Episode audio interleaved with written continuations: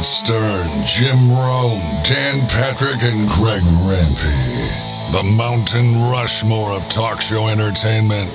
Now, let's get back to the Barbecue Central show. All right, welcome back. We're getting ready to get the origin story of Doug Scheiding here in just a second. This portion of the show being brought to you by Smithfield Fresh Pork. Go to smithfield dot com. Get tips and tricks from Chris Lilly, Ernest Cervantes, Darren Worth, and Giles Cridland. Some of the best pork money can buy. So head on over to smithfield dot com and check out everything that they have going on. Without further ado, you know him, you love him. He is the longest-running embedded correspondent that I have here on the show, and he is none other than the pitmaster of Rogue Cookers, Doug Scheiding. Hey, Doug. Doug. Hello. Oh, Doug's punched out. Doug will be coming back in, no doubt. I had to have, it always had, it's like the third, uh, the third guest that always goes bad. Maybe I got to ditch this line. I'm here. All right. There you are. You nice. See me? I was here. I was like, I could hear you talking. Yeah. I don't know. Maybe this line I got to get rid of. Who knows? It goes it always, back to like the yeah. first time I was on sort of right. thing, you know, it's, right. it's out of all the memory coming full circle. How about that? All right. Uh, Doug Scheiding joining me here on the show. Uh, so we're going to get Doug's origin story here. As I had mentioned, Uh, this will be a bonus hour or so. So uh, we're recording, so if you can, you got to go to bed or whatever the case is. Go ahead and do what you got to do. You can get this probably on Friday or Saturday as a special release. But uh, obviously I wanted to knock out two of the three embedded correspondents. I don't actually have any goddamn idea, Doug, how we would have pulled off three embedded correspondents uh, during this evening tonight. So I hate the fact that John had to miss tonight because of the circumstances, but this will certainly... That's uh, what I'm telling you. I was like... Yeah, yeah, I don't know. I just, uh, here we go, though. Uh, Doug Scheiding, uh, where and I, when were you can born? Can you hear me? Yes, I yeah. can hear you. Can you hear me? I Thank can. Goodness. Okay. Yes, all right. All right. Um, I was born... I feel like, you know, I'm on Barbara Walters and you're going to make me cry. I hope so. Or I'm Ma- Mariano Rivera and I'm the Sandman, you know, having to bring in the closer for the end of the night. But um, I was born in Lubbock, Texas. So uh, I am a Texan. Um, as we've discussed, uh, I think in the past, you know, I've moved many times when I was young. So uh, we were there for a few months and then we moved to uh, to San Antonio, and but anyway, we moved quite a bit when I was young.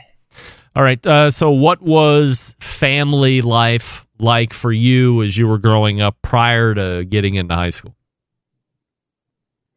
Um, well, the Vietnam War that was that was in there. So Dad had volunteered; he was an instructor pilot in in the uh, the Air Force, and he had volunteered. I think in sixty-six, sixty-seven, right? You know, I was born in sixty-six, so. He had he volunteered to go over there um, right as, as I was born, and they didn't. Uh, he was an instructor pilot, so they kept him in uh, his position until about sixty-nine, when he did go over to Vietnam, and so he he did two tours over in Vietnam, sixty-nine and seventy. So I remember, you know, getting the little cassette tapes back because he would do the. the the little cassette tapes and we would play it and I would be able to hear his voice and, and those sorts of things. And I remember going to Hawaii when he was on T D Y from Vietnam to, you know, meet with us for a week and and stuff. So um, I, I remember some of those things and I, gosh, I would have been four, four years old or so. And, uh, but, uh, you know, when... When we came, you know, when he came back in, in, in seventy or so, we went to Denver. But, uh, you know, prior to that, we had been to Lubbock, San Antonio, Del Rio, Clovis, Fort Walton Beach, and back to Del Rio and then to Denver. But, uh, you know, so when Dad came back from, from uh, Vietnam, I'm told that he was kind of a changed person. So, cause he used to be a fun loving type, type person. And when he came back from Vietnam, he, um, uh, you know, felt, it was during the time that, you know, it was kind of a hippie time and he felt ashamed of what he had done and, and didn't feel like America, uh, you know, f- serving for his country and stuff and didn't feel like America really supported him when he came back. And so he was very reserved and uh, really, you know, really didn't interact too much and, and didn't have much interaction. And so um, that kind of affected our relationship for a long long time. And so um, I had a closer relationship with my mother from, you know, basically through through most of growing up, and, and not my father. Does he, uh, I mean, this is a completely different time, but um, I, I ask because I, I wonder if it's available at that point. Was he somebody that, you know, realized that he wasn't getting support from people around him, from general public? Uh, I mean, it's uh, sad that he was ashamed of, you know, what he was doing. I mean, was he ashamed because people were making him feel like that? Or, or did he just yeah, not agree with things that were going down that he was uh, under command to do? Uh, a little of both. I mean, when he walked off the tarmac, off the plane on the tarmac, someone, uh, you know, a hippie looking guy, um, walked in front of him and, and looked at him and then spit at him um, as he's, you know, coming back to America, you yeah. know? And so, and, and, and when we went to Denver, Denver was very um, loose, you know, and, and, and kind of free, and, you know, being military, you're part of the solution or part of the problem. And, uh, for example, my first and, and second grades that I went to in, in Denver, they weren't called grades. They were called pods. And so, you know, and there were no wrong answers to the questions and stuff. So like my dad still, you know, we would, they would have teach parent teacher con, you know, conferences and stuff. And so he'd ask the teacher, you know, cause they'd want us to go to the gully and count the number of trees on one side. He'd say, well, how many trees are there? Well, that's not the, you know, it's about the process of counting the trees. And, you know, one time he came to the school for another parent teacher conference, and then, uh, you know, there was a kid urinating on the outside of the, the, uh, the building. And, you know, we played in sandboxes and we did, you know, all kinds of, it, it, we, it really wasn't a school. It was more like a giant play yard. Mon- you know, my first a Montessori. Yeah, it, yeah, kind of, you know, but, you know, a pod, yeah. Who's ever heard of a pod? And uh, so, you know, you know, I I made clay stuff. I played in the sandbox. You know, I, I learned math by by uh, little sticks of, of, you know, that were different lengths. And that's how we learned. We mm-hmm. learned math, you know, so it was it, it was very um, uh, outward thinking, yeah. You know, forward thinking, very loose and wild and free. Does my first couple of years. Does your dad ever look to go, you know, seek any kind of self-help, uh, realizing that he's not getting supported from general public and he's having his own demons from, uh, you know, doing whatever he had to do over there under command? Yeah, no, he, he basically just, just buried himself into work. You know, so he was in the Air Force, and so at that time, he went there and got his master's, and then we uh, from Denver we moved to San Antonio, um, and so here he became a, an engineer, a structural en- engineer on the C five. And uh, if anyone's interested, my dad has actually written a book about this because uh, he didn't come back from from Vietnam till two thousand nine. And he wrote a, a book called The Long Return. Hmm. And so actually, since he's written that book, and I've actually, you know, got him into some few clubs and stuff, he's, he's actually much more gregarious now. So he's a totally, he's a totally different person, but, um, he, he just buried himself into, into work. And, uh, you know, so I, you know, and so he was off doing work. My mom was actually a high school teacher. And so, you know, like, like Rusty said, you know, from a latchkey stuff, you know, I was, I was a little bit of that. And, uh, but my brother was, I actually had a brother, and he was, he was born seven and a half years after me. And because of the Vietnam War, my wife, my mom didn't want, you know, she didn't want to have a kid while dad was gone to Vietnam and have two kids. She just wanted to have one. So that's why there's so many years apart, apart from us. But, uh, you know, in, in, in San Antonio, I, you know, I just, kind of did things with kids and stuff like that, and kept, you know, tried to keep myself occupied because my parents were always working. Was there another sibling aside from your younger brother then, or just you two? No, no, just the, just the two of us. All right. Uh, so getting into high school, um, how do you remember that time? Are you into sports? Are you a good student? What's it like? Well, we, we moved from San Antonio, we moved to Montgomery, Alabama, and I never really, I didn't really care too much about school, et cetera. But um, we moved to Montgomery, and my my parents, specifically my mom, she wanted me to get into private school. So I had to take an I Q test. So I took an I Q test and magically, I have no idea, um, I got into to private school. And they wouldn't tell me what I scored or anything like that. And so I got into private school and I'm like, eh, I'm going to show these little private school kids that I can do something. And so I actually started, uh, I was playing baseball there. Um, I think we spent about eighteen months or twenty or twenty-four months there. So I started playing baseball. Um, my best friend, Charlie, he was, he, his dad was the coach. And so played baseball on his team and stuff. And so then I, I kind of started feeling competitive. And that's where I got some of my competitive um, juices. I also started playing tennis there. And uh, I, there were, they kept score in terms of the grades and how you did and that sort of stuff. And so I, um, uh, I, I, I started being competitive. And so I, I wanted to be, do better than, than those rich kids that were there. And um, so that, that actually kind of formed me and, and, and affected me from that standpoint. So, um, uh, and we spent two years there. My parents actually moved before the school year was over, and I stayed with, with my buddy Charlie, and I was on the state um, uh, team from Montgomery, and we lost in the finals um, uh, of the state championship, you know, to go to the World Series and stuff. But uh, I was a pitcher and played third base and uh, and also outfield, and uh, had a good time. I, I really liked it. Did you have any aspirations of, or was there any collegiate talk at that point? I mean, that's a pretty high level team you're on. Um, yeah, there there, w- there was some talk, but, you know, I moved. And, uh, you know, my parents moved back to Clovis, New Mexico. I found it interesting. Derek mentioned Clovis. I'm like, Clovis, yeah. yes, wow. yeah. So, you know, that and that was our second time back to, to Clovis, you know. So, um, you know, so my parents moved and, you know, one one of the things that, you know, it's weird, the small things that kind of affect you as a kid, right? But, um, you know, they moved and and uh, I had a coin collection, and my dad cashed in my coin collection as regular coins oh. when they purchased the house because I wasn't there and stuff. So then I was like, okay, I'm not collecting anything the rest of my life. I'm not doing anything. And so, you know, uh, you know, I got back. I'm like, what do you mean you cashed in my coin collection and stuff? And so that actually affected my relationship with my dad for a few years um, from that. But when I moved to Clovis, um, I decided to give up baseball and just go tennis full time. Mm. And uh, so that, um, and we, we, Clovis is a small town, thirty-five thousand.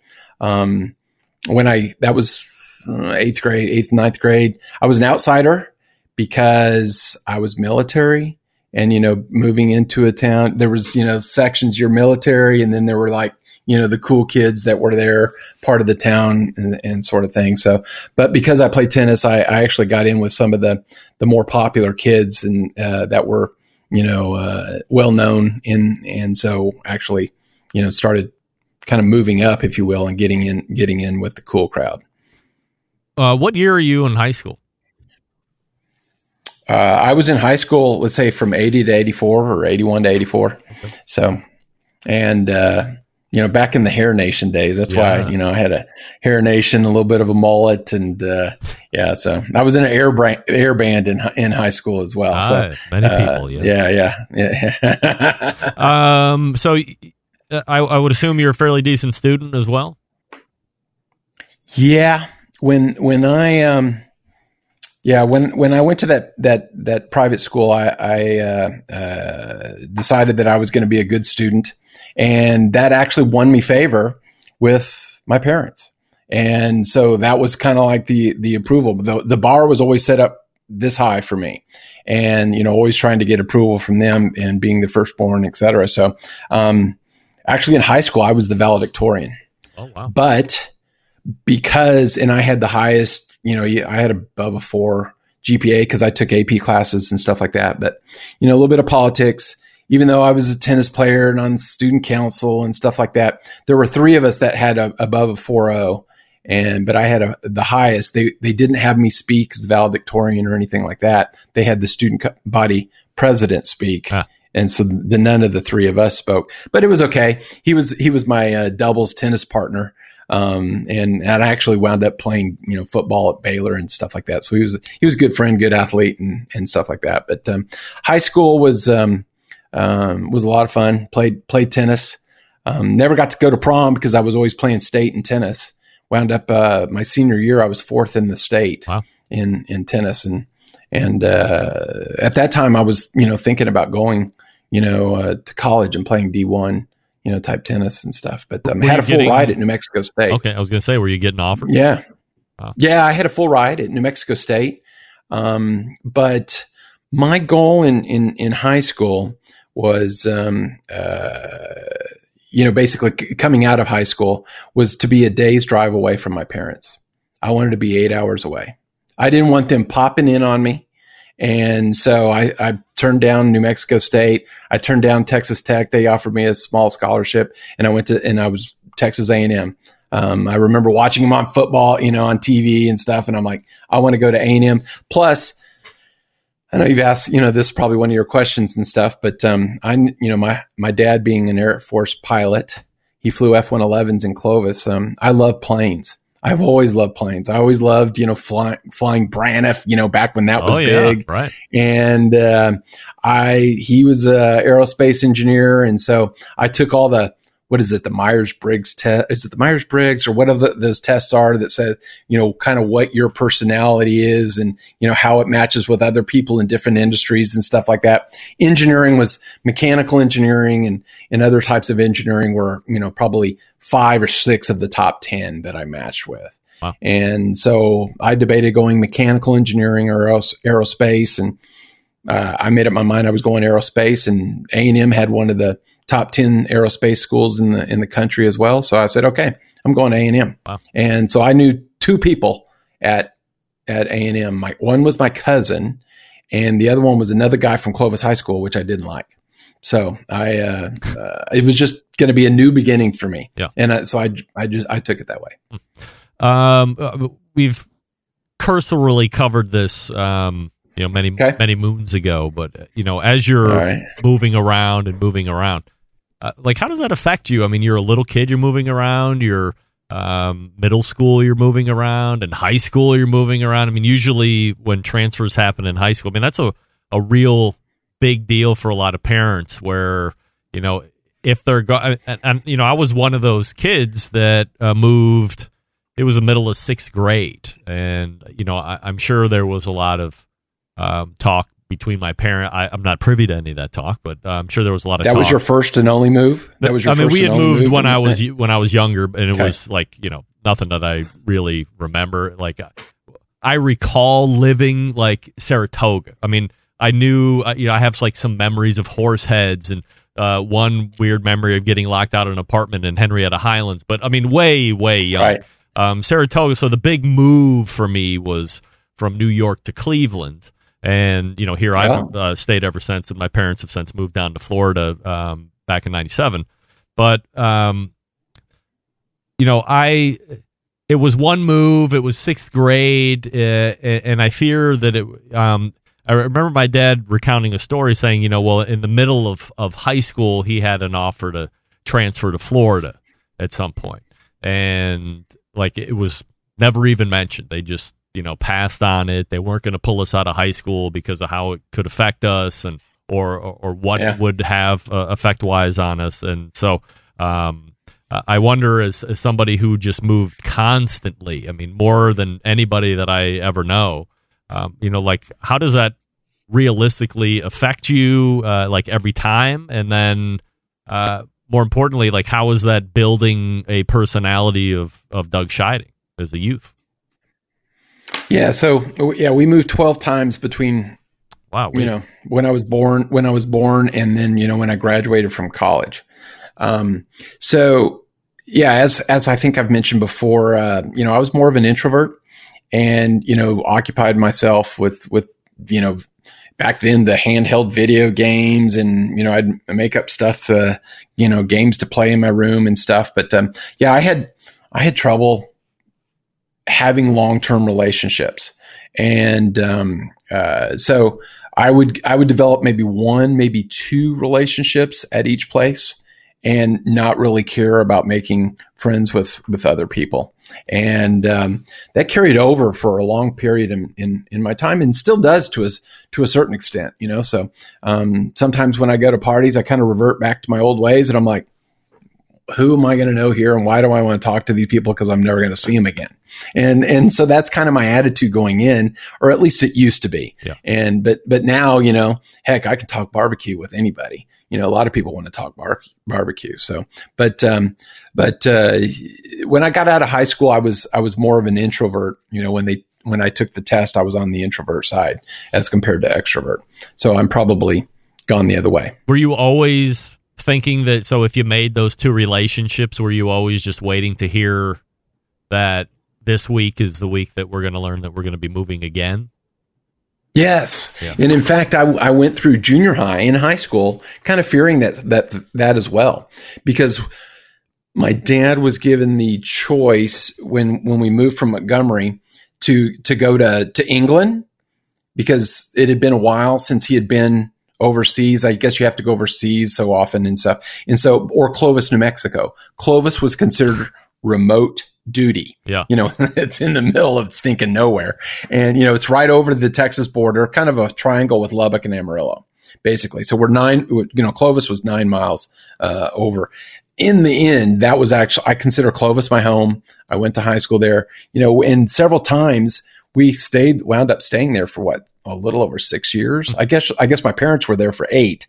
Um, but it was because my dad kept going up, and, you know, he was a pilot, then he was a, uh, instructor pilot, then he was a squadron command, you know, he, he kept moving up the, the chain there. So they allowed him to, to stay there. And so it was actually very beneficial for, for me, because I, then I did develop a lot of relationship, uh, in, in high school. Mm-hmm. Um, and you know, that's, uh, anyway, so yeah, I developed a lot of relationships with, with guy friends, but girls, I always, I, I, I never, and we'll get into this with my wife, but I never had a relationship longer than three months, um, even in high school and in the first few years of college. Hmm.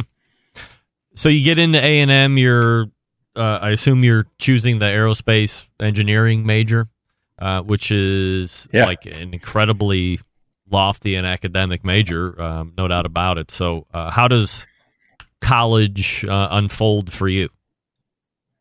Um, I, I actually, my mom encouraged me. I had tested out of a few classes. My mom encouraged me. She goes, ah, go ahead and take them and get the easy A. I'm like, okay.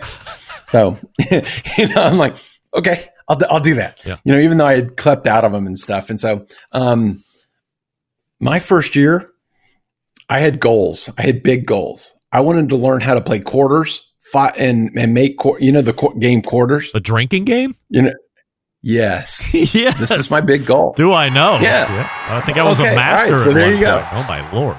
Okay. Yeah. I could shoot a quarter five different ways. Wow. And, oh, I could make it. I mean, my best way was off my nose, right? You saw the, the jerks that did it off their nose. I could make it into like a beer can, into the opening. So many times. Wow. And so then, so then people would, you know, make the rule, you know, depending on the table, and then they'd make the rule, well, you can't shoot off your nose. Well, so then I could shoot it out of my mouth. I could shoot it off, you know, like a gun. I could shoot it from the front, and then I could bounce it from the side. And so I, I, we would practice quarters all the time. Wow. And so that I, I did, I drank a few Cokes that year. How do, how do your gra- how, how how does that reflect in your grades? That is yeah that that is funny. I um I made two B's that semester. One was in English, which I thought, you know, my mom was an English teacher, you know, when I was growing up, so I thought I was a literary genius. I found out when I went to college I wasn't quite so good in English as I thought I was. Yeah. And my first grade in English was a D, and I went and talked to that professor every time there was a paper and talked to him about what I did wrong in the paper. So I wound up with a B in English and a B in, I think it was physics. Um, and I think, I'm not sure they gave any A's in that physics class. And, and in fact, I, I think I had a, th- a thirty-five average going into the final, and I pulled, and I didn't even study for it. And I pulled because I could guess and get a thirty-five, and I and I didn't even study for it except for the last two days before the final, and I got a forty, and that raised my grade to a B. Wow! You know, by they curved it that much, and um, you know, the professor was never there and stuff, and so, but uh, yeah, so the, the I made those two B's, and then the next year I pledged to fraternity. And the busier I got, the better I did.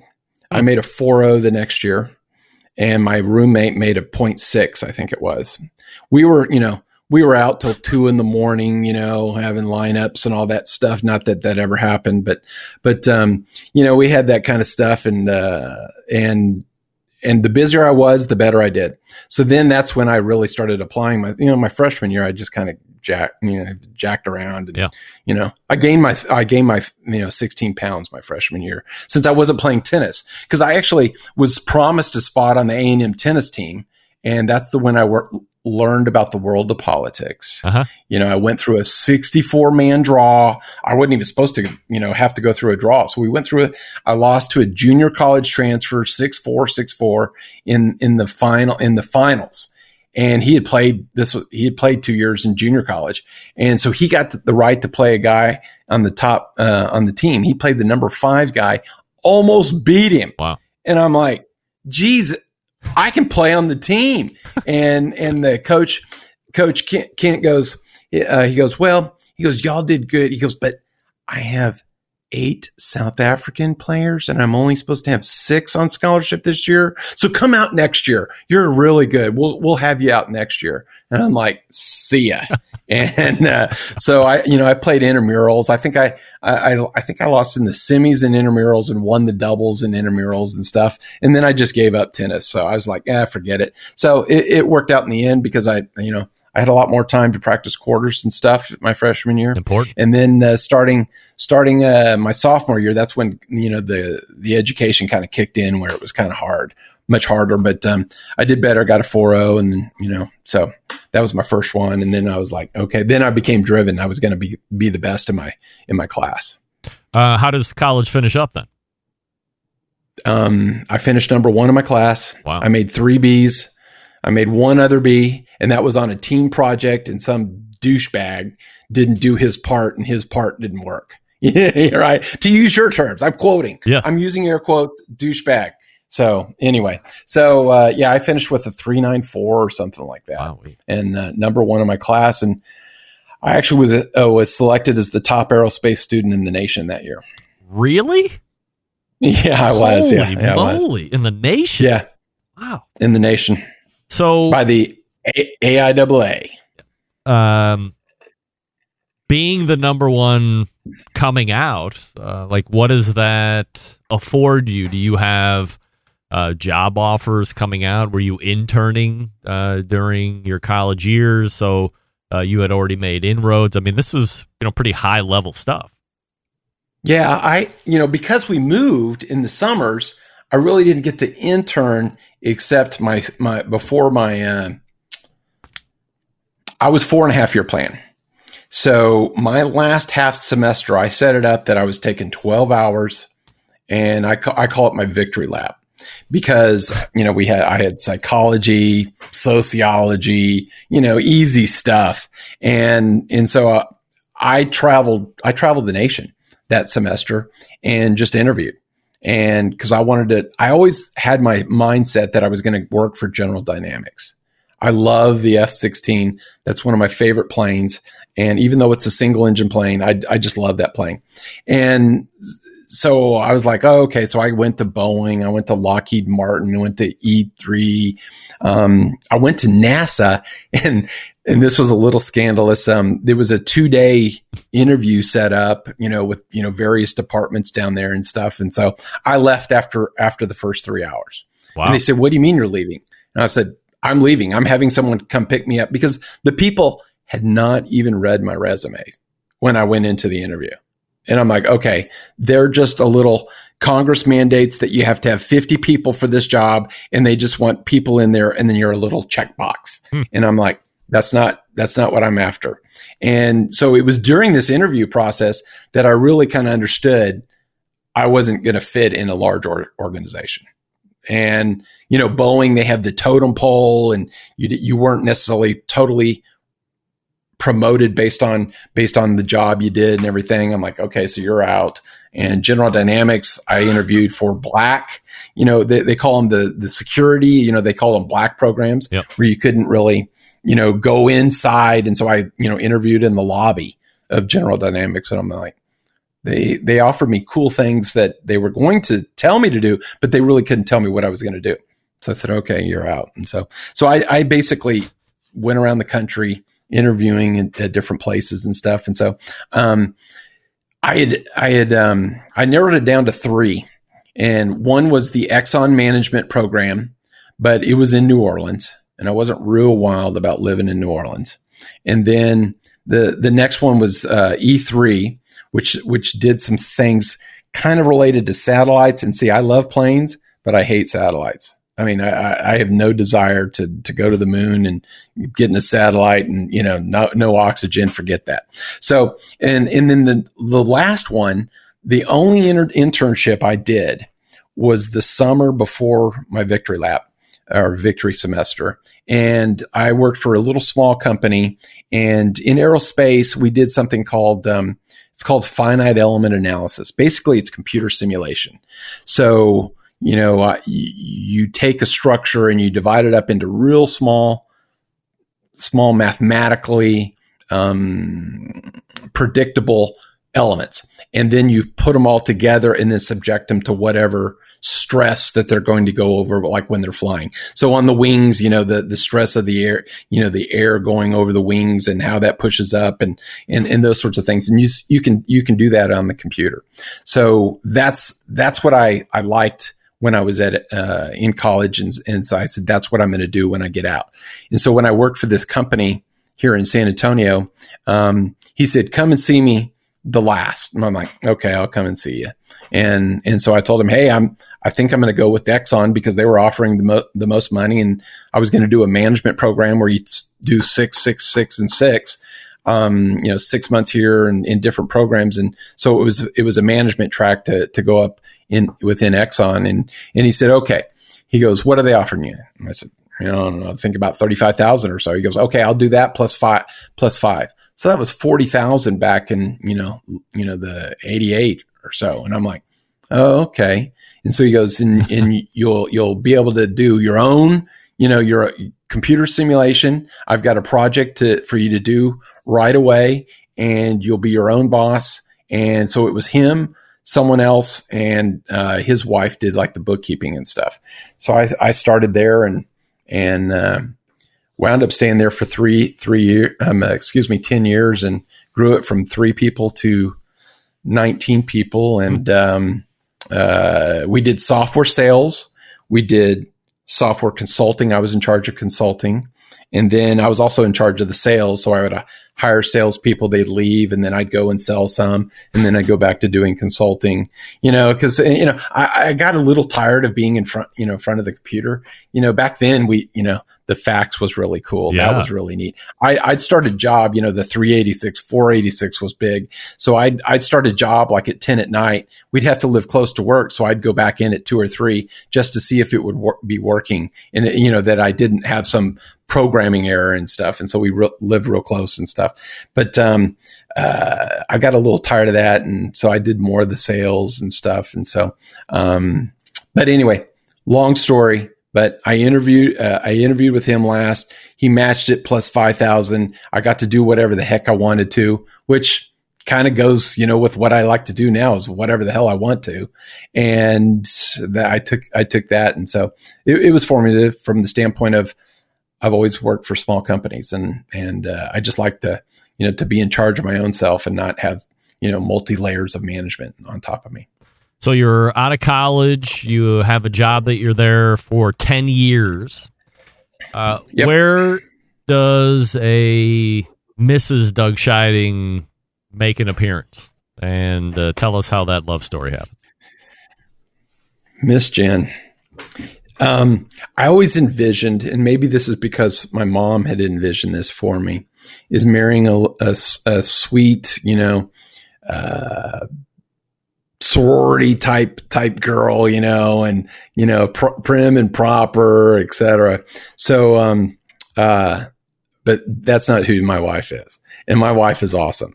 She is a tomboy. And, um, we, I was walking across campus and she, she walks by, you know, and A and M is a pretty conservative campus, you know, Aggies and stuff, you know, the Corps of Cadets and, you know, very conservative. She walks by and says, "Hey, Doug." And I'm walking with my best friend who I pledged the fraternity with, um, David Sperlin. I'll see him this weekend. Uh, I looked and I, I kicked, I literally kicked him in the ass. I said, "Who the hell was that?" And she's walking barefooted, right? I'm like, "Who is that?" You know, it's pretty noticeable. Well, come to find out, she had seen me at a fraternity party uh, early, early in the semester, our junior year. And she had gone with a guy that was trying to pledge our fraternity. And I had a date for that, for that one. Uh, for that that particular event, but I had asked her the night before after I had had a few Cokes and it was kind of dark and stuff. And so I went and picked her up and she had all this makeup on. I'm like, okay, this isn't going to work out. You, you know, we just both kind of knew it. This isn't going to, I mean, it's like, you know, so anyway, so it's like someone to hit me in the candelabra and I didn't know who it was that I, I was going out with. And so anyway, so I, uh, uh, was basically by myself. Well, they were playing the rules wrong on the roulette table. So I was winning money at the roulette table every time. And I was totally sober. And I was cheering and doing all this. My wife saw my name tag, Doug. And she recognized me when she saw me like a couple of days later. And and so so then I I saw her like, oh, let's say maybe a week or two later. And at the at the post office. And so I walked her to class and I was late to my engineering class, which I'm never late to my engineering class. And so then then I saw her. I was trying to get away from this girl. And, and so she was actually laying out in a two-piece bikini. And she called my name. And I went over and started talking to her. I asked her, I said, uh, said okay, let's go to, uh, will you go with me to a football game? If a girl says yes to a football game at A and M, yes, you know, you're in. Okay. You're in. Because here, here's why. Here's why. Because you, if you really like her, you'll ask her to Friday the midnight yell. You know, at A and M, we have a midnight yell practice at, for home games before. Oh, yeah. Before the the football uh, the football game on Saturday, midnight, you have a midnight yell. It's like a pep rally. If you take. Yes, it's like a pep rally, right, but it's held in the football stadium, yep, and like thirty thousand people know it, go to it. So I didn't ask her to go to that. I just asked her to to go to the the uh, the, the football game. But it doesn't matter because if she goes to the football game, you know you're in because you get to score. You get to kiss every time the football team scores. See, when A and M sucked, wow, they would they would they would you would kiss on every first down. You know, so, the rules are changing so you can make out. Oh, absolutely. Absolutely. Absolutely. Absolutely. Nice. So the game we went to, and it was very romantic. It was me yeah, and seven other guys because I was yeah. pledge trainer and Jennifer. Oh, but she was like, uh, oh, no, it was actually great because it, it, she knew football. She was like predicting some of the plays. I'm like, okay, this is kind of cool. And it wound up being the game of the decade for the Southwest Conference in, in the eighties.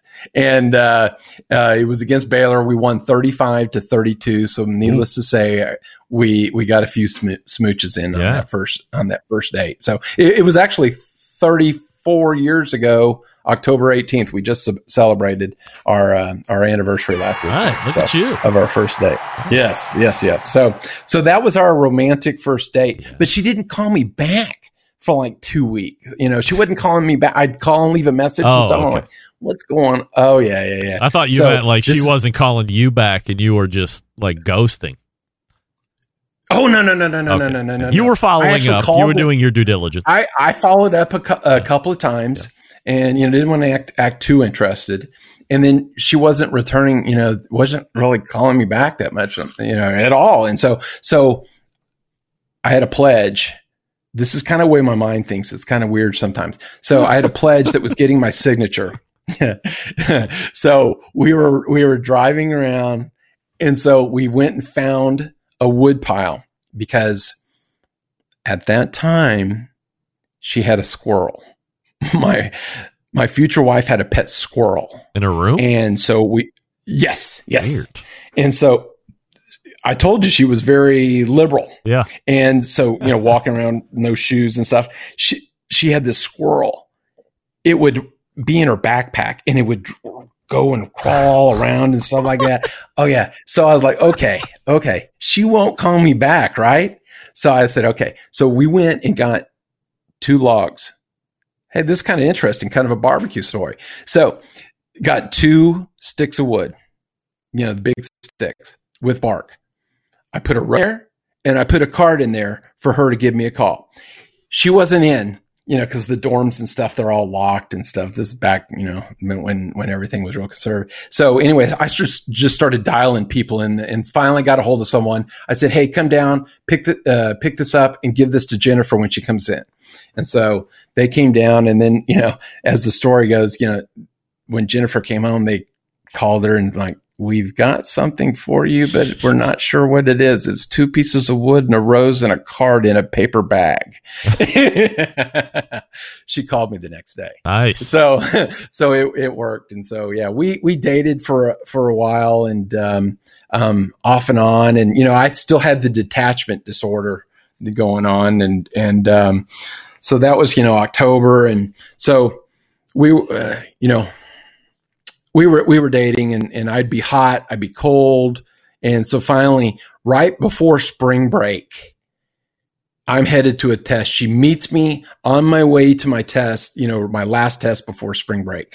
And she goes, I'm not putting up with this shit. You're off and on. And so she goes, we're done. We're we're not we're uh and, and I'm going and having fun on my spring break. I'm like, oh, okay. And like, so I was late to the test, had to be in all the way in the back of the class and, um, uh, you know, was thinking about it and stuff. But, um, so finished the test, was going with some buddies, you know, South Padre was the, you know, the place to go when we were in college. And yeah. so we, we went to South Padre. I had been to South Padre for many years and stuff. And so after a couple, two, three days, I couldn't scam. I didn't want to scam. I was like, what the hell is she doing? Where is she? And so we stayed at this flea bag hotel, the Sands Motel. Lit- you know, literally, this is payphone time, right? Payphone? Yeah. So I was using the payphone at the Sands Motel in Brownsville, Texas, outside of South Padre. And the people, the owners felt so sorry for me. They were actually bringing me tacos. So I knew she was staying at her friend's house uh, in, in McAllen. So I started calling the Chapas in McAllen to find her. Luckily, Arturo Chapa starts with an A, and I found where she was staying in McAllen. I said, let's talk when we get back. And so we did, cried like a baby. She forgave me. And then ever since then, we've been we've been together. And no hot so, and cold after that. Negative. Yeah. Negative. Right. I got over it. I got over it. So no, she she finally put, put the screws to me, and she was just the, the independent woman that I needed. Yeah. you know, needed uh, to really kind of, kind of put me in my place. So, so yeah. um, you guys are married, like after you get out of college then? Yeah. Yeah. We waited, um, we waited till we were both twenty-three. We waited till the, I graduated in, in the, you know, say December of eighty-eight, we married July first of, uh, of, uh, eighty-nine. All right. Is, is when we married, which was her parents' twenty-seventh year anniversary, oh, by nice. The way. So share date. Nice. Yeah, absolutely. Absolutely. Yeah. She, she, she didn't, uh, when I, when I asked her to get engaged, you know, I, I heard Rusty's kind of story and stuff like that. Jennifer was not like that at all. I actually had to surprise her. So when, when I worked at that, that company, you know, the semester before my victory lap, I, I worked a ton. I'd work eighteen hours and pay me by the hour. And so I saved up enough money. And I had friends that were Jewish who had a family member that owned a place in New York, you know, a diamond place in New York. And so I got the diamond, mounted it. And then I went up there to her parents. And then I had a limo pull up to her house, and her mom's like, you know what's happening. You know what's happening. And she's like, he can't afford it. He can't afford it. He can't afford it. So we took a limo from A and M, uh, from Waco to go to A and M. And everyone always gets engaged under the Century Tree, but I wanted to get engaged under Bell Tower. Mm. And, you know, people drive around and honk and stuff. And so we we got engaged there. And then actually that was happened to be the same limo driver that we had for our wedding. Really? So, yeah, it's kind of a weird wow. story. Wow. Yeah, yeah, wow. It's a weird story. So, nice. but uh, anyway, but yeah. So anyway, so they had, I kind of, I definitely surprised her with asking her to marry me, because she didn't, uh, she didn't think I could afford a diamond ring. Uh, where are you guys living out of college? Um, we moved to, we moved to uh, uh, San Antonio, where I had done the internship and took and took that job there. She was actually working in, in Waco, so she lived in Waco until we got married, and then, you know, came down here and stuff. And, you know, one of the mo- you know, there are moments that kind of you remember and stuff. So when I was moving into my apartment out of, you know, my parents' house and stuff, and, and, you know, this is probably, you know, two or three months before we got married and stuff. And my parents, because number one, I was marrying a Catholic. That's a wrong, wrong religion. So she had horns, and I was, and my wife came from the wrong socioeconomic status. I mean, we were middle class. My wife was poor. Uh, from a poor family and stuff. And so my parents actually, mainly my mom, was against me marrying her. Oh. And so when I was moving out, they refused to lift a finger. And um, we had already kind of had had some problems with my parents before then. Because like in, in college, they had, they had um, I had wrecked my car, and um, I was looking for a car, and I told them I was going to buy a Camaro. And they said, you're going to buy this Camaro. And I said, or you're not going to buy this Camaro. And I said, I'm going to buy that Camaro. And so they told me no. And I said, okay. And so the next day I went and bought the damn Camaro. Yeah. And so we were always, you know, I was already kind of having some problems back then. And uh, so anyway, they didn't lift a finger, and they almost didn't come to our wedding, by the way, because they, they, because I didn't ask my brother to be in the wedding, and, and uh, I said, no, I I'm not close enough to him. He's not going to be in the wedding. And then, so I actually had to call him to the, call him to the carpet. I said, okay, we're about to print the invitations, and if you are not coming to the wedding, your name is not on the invitation. Yeah. And so then they decided that they were going to come to the wedding. Were you uh, always distant from your brother then? Was it more like because of the age? You guys yeah. just didn't have that much in common, or what? Yeah. He, you know, He's um he was diagnosed, you know, and, and was probably overdiagnosed, but I think he was with the A D H D, yeah. the attention deficit hy- hyperactive disorder. And but I mean, when he would ride his little rocking horse, he would ride it till it would go up and down. When he went to sleep, he would he would bounce his head on the pillow and stuff. He He had, you know, there there were there is something different about him. And so, you know, seven and a half years. We never really bonded too much and stuff, you know, I, you know, and stuff. And, um, unfortunately he got in drugs and, no. you know, and there was nothing really I could, I could do about it. I tried to, he hung out with a bad guy. Um, I hung out with, you know, bad kids when I was in third and fourth grade. He hung out with bad kids when he was in high school. Yeah. So, you know, there's, there's a difference there. Yeah. So, yeah. And so unfortunately I've never real, really been, been close to him. Has he uh, and, cleaned up his act since then, or no. is he still uh, involved? No, he's in prison. He's in prison? He's in prison. Wow. For uh, drug use, or was he in crime? To, uh, to you know, it's uh, interesting. Support the today, habit. today, you know, today I was trying to figure out what, what the latest charge was that he was in. And I was going, you know, going on these public records and stuff like that. And yeah. they wanted, you know, sign your up and fourteen bucks. And I'm, screw that. The last thing I know that he did was, um, uh, he robbed a lady with a knife. He had a knife. And so it's, uh, aggravated a robbery with a deadly weapon or something like yeah, that. Sure. And, you know, with, with his, with his, he had all kinds of drug, pro, you know, drug arrests, and he robbed a bank once, you know, and, uh, you know, yeah, paid a guy, you know, to take him away. And, you know, he was in jail for something else and the Fed came and said, we've got you on video. Yeah. And so he'd, you know, finished one term and went to another. He, he, he has a terrible, terrible alcohol problem. And when, you know, one of the times when he was out, he lived close to me. And I went over there because he called me, and, you know, when he gets drunk, he would call and stuff. And so I went over there, and have you heard of the drug called antabuse? No. Okay. So an- antabuse is a drug where if you drink, it makes you sick. Oh, yeah, yeah. Okay. okay. Yeah. I've heard yeah, yeah, yeah. yeah. So, so, so anyway, so I went over there. He had an eighteen pack by him, and he had a bucket in front of him. Oh. And he would drink. Wowee.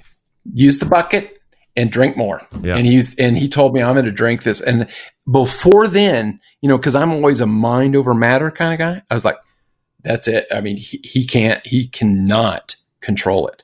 He cannot control it. And, uh, so yeah, it, it, um, yeah.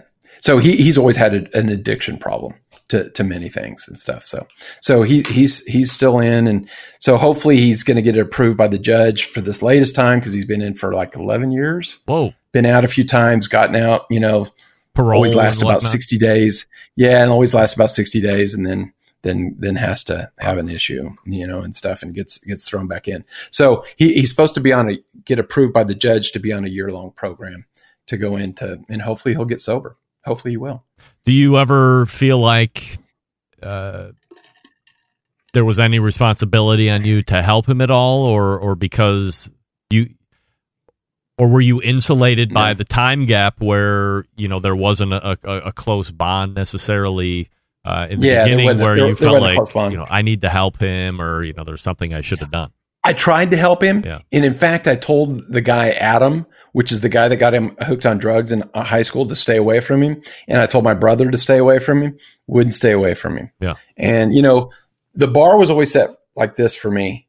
The bar for my brother, because he had A D H D, was set down low. Yeah. And that's part of the problem. And I even, you know, didn't talk to my parents for eighteen months one time, because I told them they were enabling him. And They they didn't want to hear it, and and so I said, okay, when when you can have a conversation like an adult, give me a call back. And it was eighteen months later. Yeah.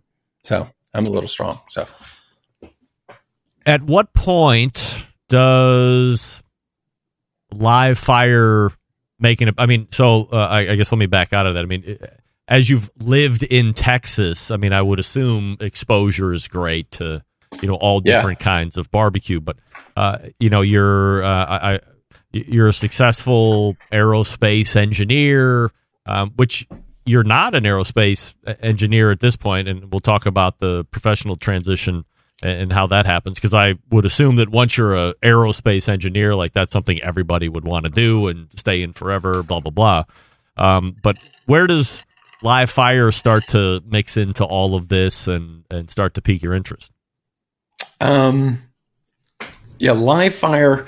I need to get a charger. I hate to do this. Doug's leaving the show, everybody. Have a, come back tomorrow for part two. I wish I would have downloaded the uh, pictures of the chori pollo. Oh, he was about to go out. Last night. I did have chori pollo last night. That's right. I had it last night, believe it or not. Free guacamole for everybody. Half off margaritas. That's right. All right. He's back. All right. Sorry. My my my, my computer was about to run out. Yeah. Um, so my wife is an incredible cook. She's a natural cook. And um, I never cooked. When I was growing up, my mother made kind of three dishes: chicken with rice that I'd usually, I'd usually have to put it in the oven because she was working. I'd, you know, uh, get home by myself. And then, um, after tennis, um, goulash and shepherd's pie. I eat none of those to this day, cause I ate it all the damn time. Right. My dad, I mean, you know, my dad would do steaks, pork chops. And I got to thinking about this. I ate a lot of hot dogs. which which kind of goes back to my hatred of hot dogs. So so um, Um, but I, I, I did for myself, you know, the master chef that I was when I was growing up in, in high school, as well as when we got married, I made a lot of nachos, salads, and that's what I would eat all the time. My motto used to be, if it took longer to make than eat, it wasn't worth the time. Hmm. Wasn't worth the time. And so I was microwave boy. And so my wife would, you know, do stuff and, and, uh, you know, a- after, after college, I actually took up tennis again. So I, you know, being competitive and stuff, I, I started playing again, and there was a guy in town that I pissed me off, and I said, okay, I'm going to get a team and we're going to beat your ass every year. And so we beat his team ten out of eleven years after I got out of college. And so we actually, you know, I got to play at Flushing Meadow and stuff. And, oh, nice. and, uh, so the point, the point of the matter is, when I do something, I do it one hundred fifty percent. And that's just the way I am. So when I got into cooking, you know, and so in two thousand nine, a neighbor of mine asked me to, I had done, you know, I did grilling and stuff, you know, on a Weber and, you know, a little bit of that. And I had a Weber Smoky Mountain that I cooked on. I hated it. I actually gave it away after three cooks. I hated the water pan. I hated that stupid thing. So, um, you didn't need to in two thousand nine, huh? You didn't need to use it. Well, I tried using it and I hated, I hated, you couldn't get to the charcoal. They needed a door on the bottom and I you had to move the water pan. I'm like, this is stupid design. Hated the design. You take, so I gave it away. You, but you um, take the whole thing off and off the charcoal yeah. bowl.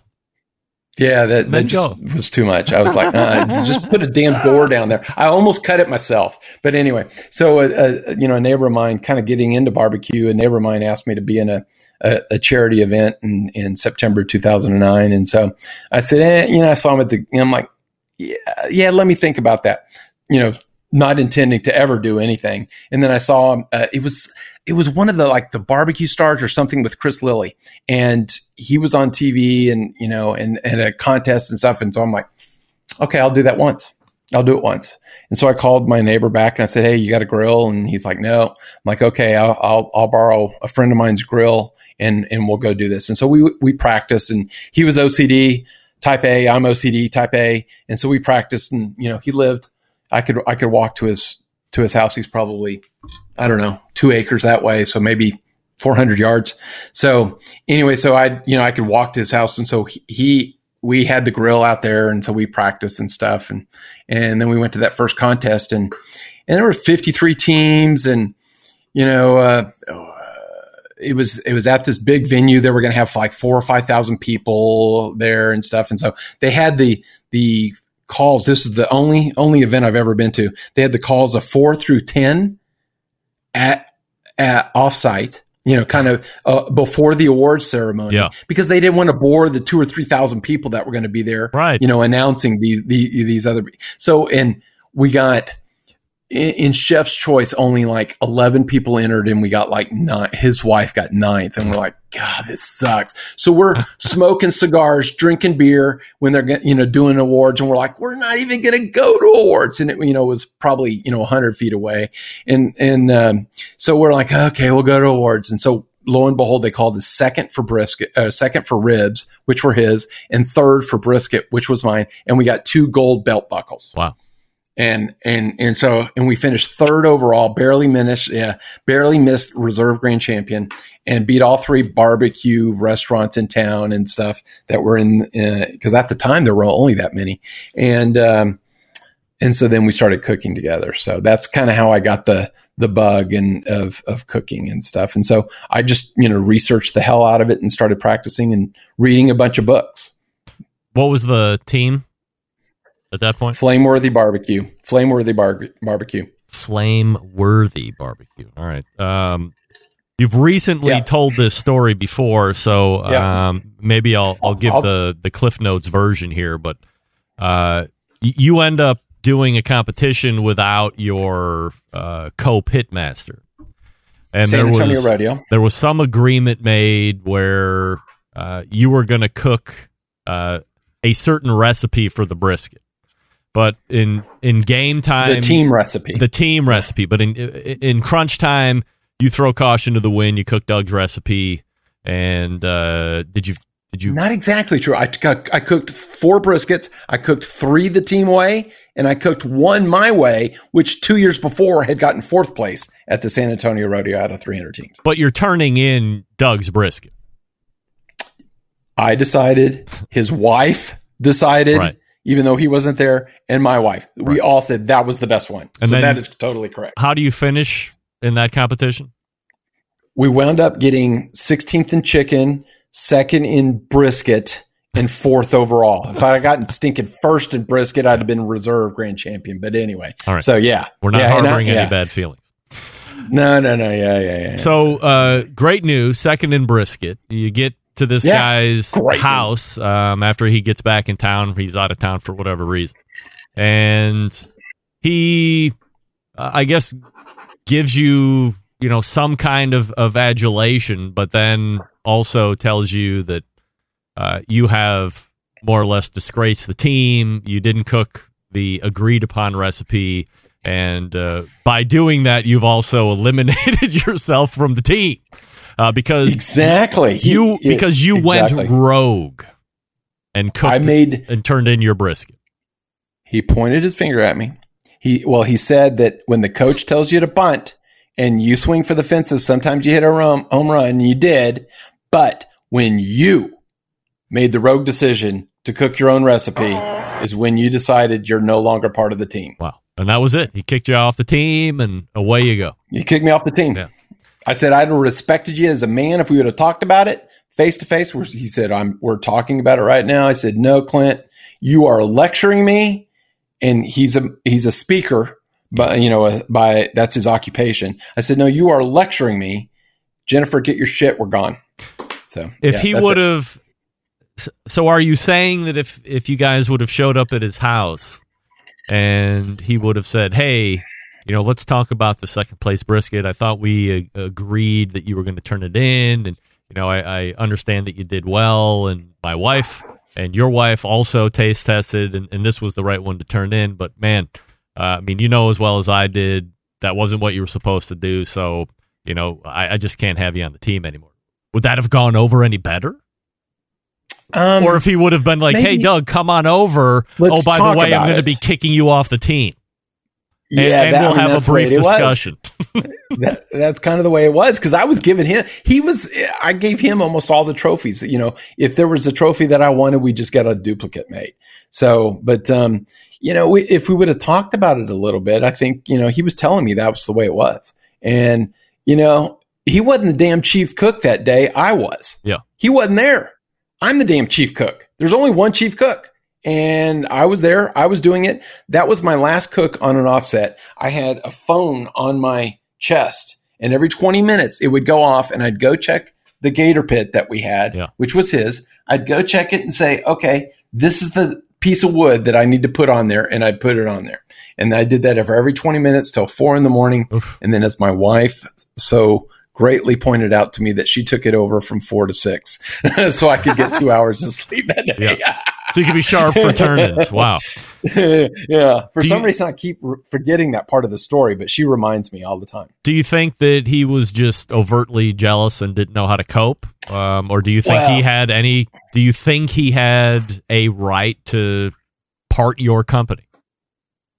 Um, here's the thing. It was for the San Antonio Rodeo. There's the rodeo. There's a rodeo barbecue, right? He's on the executive top committee of the rodeo.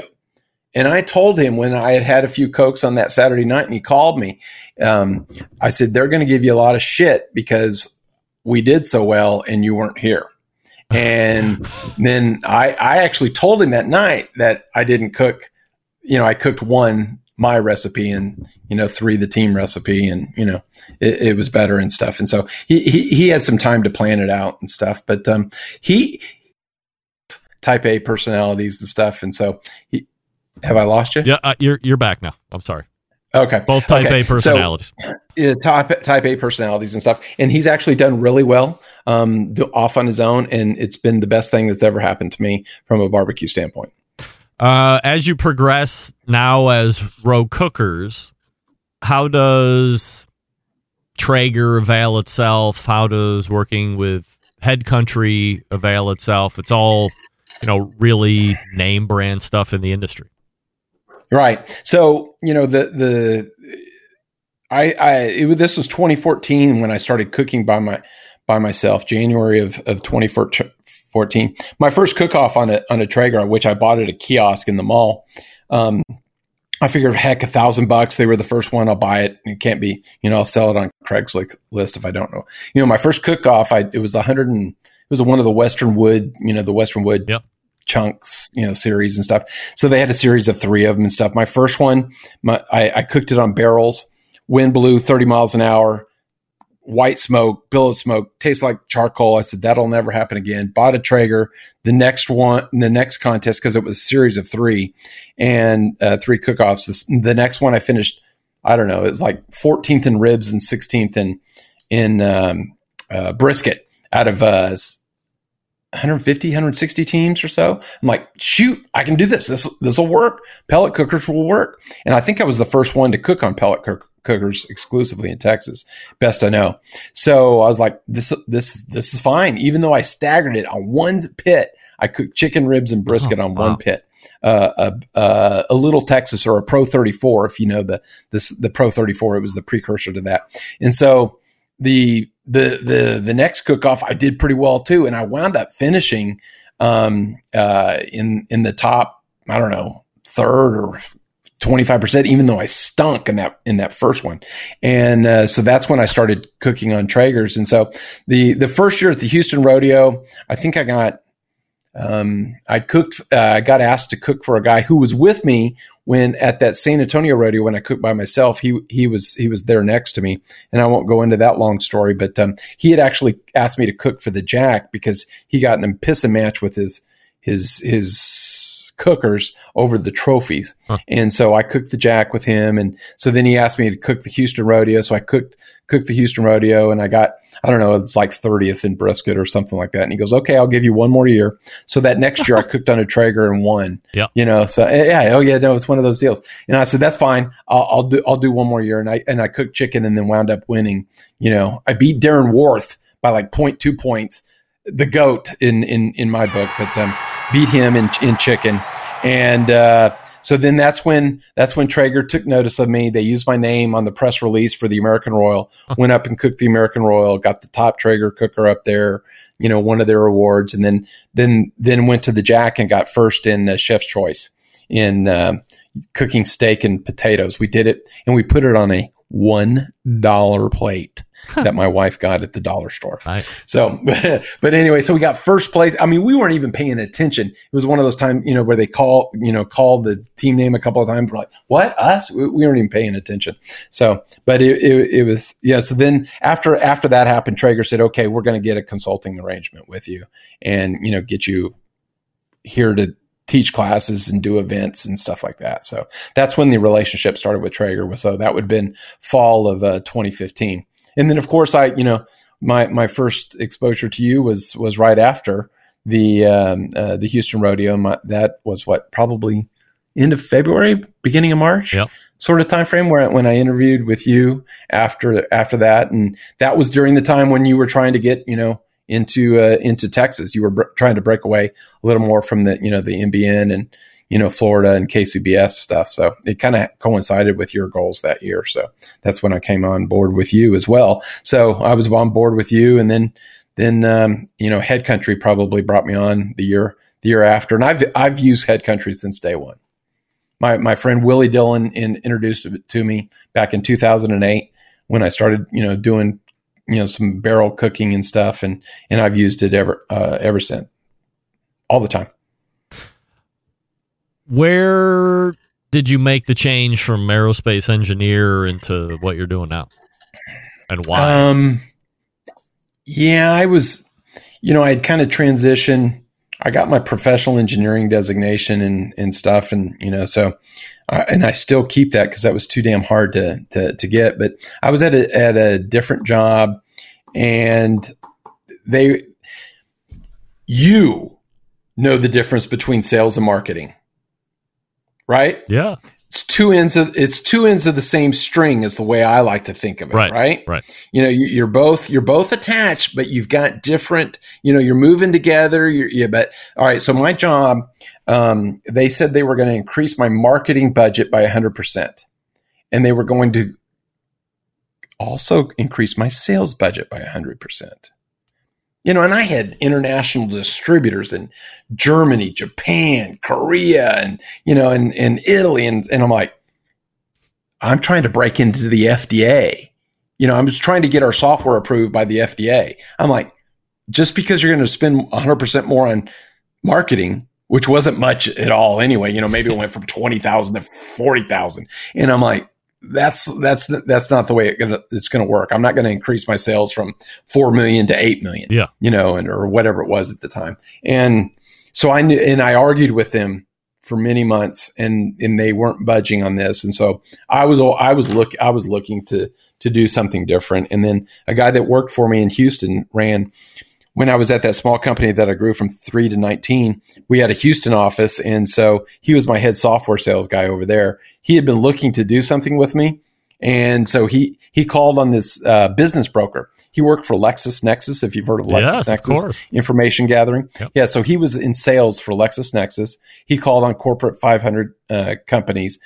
Basically, when they wanted to go acquire the, you know, they used LexisNexis to find the litigious nature and, you know, the size and all this stuff. And so, so he called on a business broker and he's like, "Hey, this is, this sounds interesting. You know, I can't believe this is legal." And, uh, I liked it because it was a variety thing.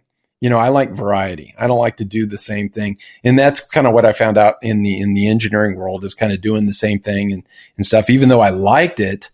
Um, I was in front of the computer. I wasn't, you know, talking to people and stuff. And so, um, he, he, he basically said, "Hey, let's start this business brokerage." So we started a business brokerage in two thousand five hmm. together. He moved from Houston over here and then we started it together. And then, um, we were actually part of a franchise and, um, we got certified right away. And, and, uh, you know, you have to be a year and get some transactions under your belt. And, you know, it's a tough, basically it's a eat what you kill. You know, if if it's commission only, so you we didn't make money the first eight or nine months or so after starting the business, and you know we invested about a hundred thousand in it, and, you know, fifty each, and and uh, you know didn't make any money the the first year for the most part, and so but um but uh, and it's a high turnover industry. About a third of the people turn over every year because you know not everyone can survive a year without making any income. Yeah. I, I don't know anybody that can survive a year without making any income, to be honest. Well, these days it's kind of it's kind of true. You got to be younger, yeah. right? So, oh yeah, but uh, got to be used yeah, to having nothing. Yeah. So anyway, right? Yeah. yeah. So, but uh, but anyway, so yeah, so you know we we've done pretty well, and and so we do that, and I do equipment appraisals um, on uh, as well. We have another company that does equipment appraisals uh, that where we, that's kind of technical in nature, so you have to have. You know, some technical knowledge of equipment and stuff. And so that's kind of where I, I keep my technical juices flowing. Do you think, or do you have any desire to do a barbecue job full time? Uh, for instance, you see like Chad Ward or D the Q. Um, there's a handful of others that have managed to make barbecue full time. Is it something that if it presented itself, you would look at, or would that ruin something? Um, I've talked to Chad about doing that because, you know, there's been several times where we've been kind of at the end of our, you know, we've had two hundred dollars in the, you know, the corporate bank account and we're, we weren't sure, you know, if we were going to be, be able to make rent next month and stuff. And, but, you know, that's come, come to pass about two or three times. Um, and, uh, I don't think I want to travel that much. Number one, you know, I think there would be a position with Traeger, I, you know, whether it's even on the engineering side or, you know, to help them with those sorts of things and, you know, and, and do events or et cetera. But, um, you know, as, as we've talked about, it would turn a passion into work. Yeah. And like, just like you said, it, it would change your mindset. Right now it's fun. I develop recipes for Traeger, you know, Head Country. And, and so it's a lot of fun. It, it would, it would change it. Plus I'd have to be on the road. You know, before the COVID, I'd have to be uh, on the road. Heck, I was doing last year. We did twenty-seven weekends of barbecue. Yeah, twenty-seven, And and I don't even cook that often. And, you know, let's say I cook twelve to fifteen. So there's twelve to fifteen plus another, you know, twelve or thirteen, fourteen, fifteen with Traeger. Events, training classes. I did, I think, ten classes last year. Yeah. So. And you're in um, half a year a lot of, at that point. Yeah, exactly. Yeah. Exactly. So it's, you know, it's, it's taken on a life of its own every year. It's, it's different and it's great, you know, from, from the standpoint of, you know, the, the exposure of, of what I get. And, and, and I do truly appreciate you bringing me on and interviewing me and, you know, being the first correspondent and stuff like that. That's been great. And, and, uh, it's been more notoriety than, you know, cause I meet people like I met Craig Hansen of Ace at, yep. at the M B B Q A where, where you went to. And he's like, oh, I know you from the Barbecue Central show. And I'm like, oh yeah, that's pretty cool. So, you know, I mean, that happens more often than, than, than you think when, when you go to those type of events and stuff. So, but, um, yeah, so it's, it's been a lot of fun and, and, um, but I still make a good living doing my business brokerage. Yep. This is Doug Scheiding. He's the longest-running embedded correspondent right there in Texas and uh, contracting with Traeger, doing work with Head Country. I mean, what a story he has to tell here, and uh, hopefully you've enjoyed it. Uh, Doug, I really appreciate you coming on and talking all about it from uh, beginning to where we're at today. And, of course, like I've told everybody else, uh, I mean, you know, we've been Uh, chopping it up in some form or fashion here over the last, you know, five, six years. And, uh, you know, you really anchoring the embedded correspondence portion has been uh, really mission critical and uh, not only getting that segment started, but uh, really growing it into the successful segments that it has become, uh, you know, over the last handful of years. It's something that all the listeners look forward to and getting a different perspective from, you know, somebody that's in the industry in a different way than me. It's uh, unbelievable. Whether you like hot dogs or not, uh, totally irrelevant. Don't. Whether they touch your grills or not, totally irrelevant. Whether you hate kids still, or not, totally irrelevant. Whatever. None. No. That's fine. But, uh, man, uh, you have uh, really been a, a great uh, relationship of mine, uh, both on the internet and off the internet, and uh, truly grateful for everything Uh, that you've done for me and the show and, and outside of the show as well. So I uh, just wanted to tell you that and uh, look forward to chopping it up well, again you. with you next month. Uh, absolutely. And I, I truly appreciate it. It's helped me open up a lot of doors being a barbecue correspondent for this, you know, Barbecue Central show. And so it, it's been great. And so uh, I love the group that we have now, and I think we yep. have good chemistry and stuff. So um, I, I'm really excited about, about going forward with it too. And continuing. Doug, thanks again so much. You bet. Thank you. There he is. Doug Scheiding from Rogue Cookers. And that is Doug's origin story. Is that enough for you? We're going on three hours and sixteen minutes worth of shows right here. They'll all be chopped up at podcast. Derek Riches will be first up on Wednesday, but by the time you're hearing this, it will already have come to pass. So uh, thanks again to everybody that stopped through the show this evening. Actually, yesterday, as we close it out here, sixteen minutes past. A new day on Wednesday. All the way back in the first hour, we thank Derek Riches from derek riches dot com. Rusty Monson started out that second hour and brought us through to the third. He is the pitmaster of Salt City Barbecue. Look for his food truck when it launches here, whenever this COVID crap stops, and he can take his necessary tests and get rocking and rolling. Great origin story from Rusty. Appreciate his sharing. And, of course, closing it out with Doug Scheiding from Rogue Cookers, longest-running embedded correspondent out of Texas. And what a story he has to weave. Wow. Unbelievable. You know, as I've as we are closing out the month of origin stories, and as I go back and listen, once we started getting through, you know, a, a good handful of these, I've come to find out that the embedded correspondents and the uh, show regulars are connected in many more ways than I even realized. Bringing that whole small world thing to the forefront once again. Hope everybody enjoyed this past month of Origin Stories. They were absolutely fabulous. Lots of great feedback, so we'll uh, see how these might continue as bonus content into the future. But we're locked and loaded with a new month of shows coming up with Malcolm Reed and Sam the Cooking Guy next Tuesday. Uh, we're actually all locked up for the whole month of November, believe it or not. Until next Tuesday, let me say this, September eleventh, two thousand one, I will never forget. Until next Tuesday at nine p.m. Eastern, this is your program host and proud U S American, Greg Rempe. Good night now.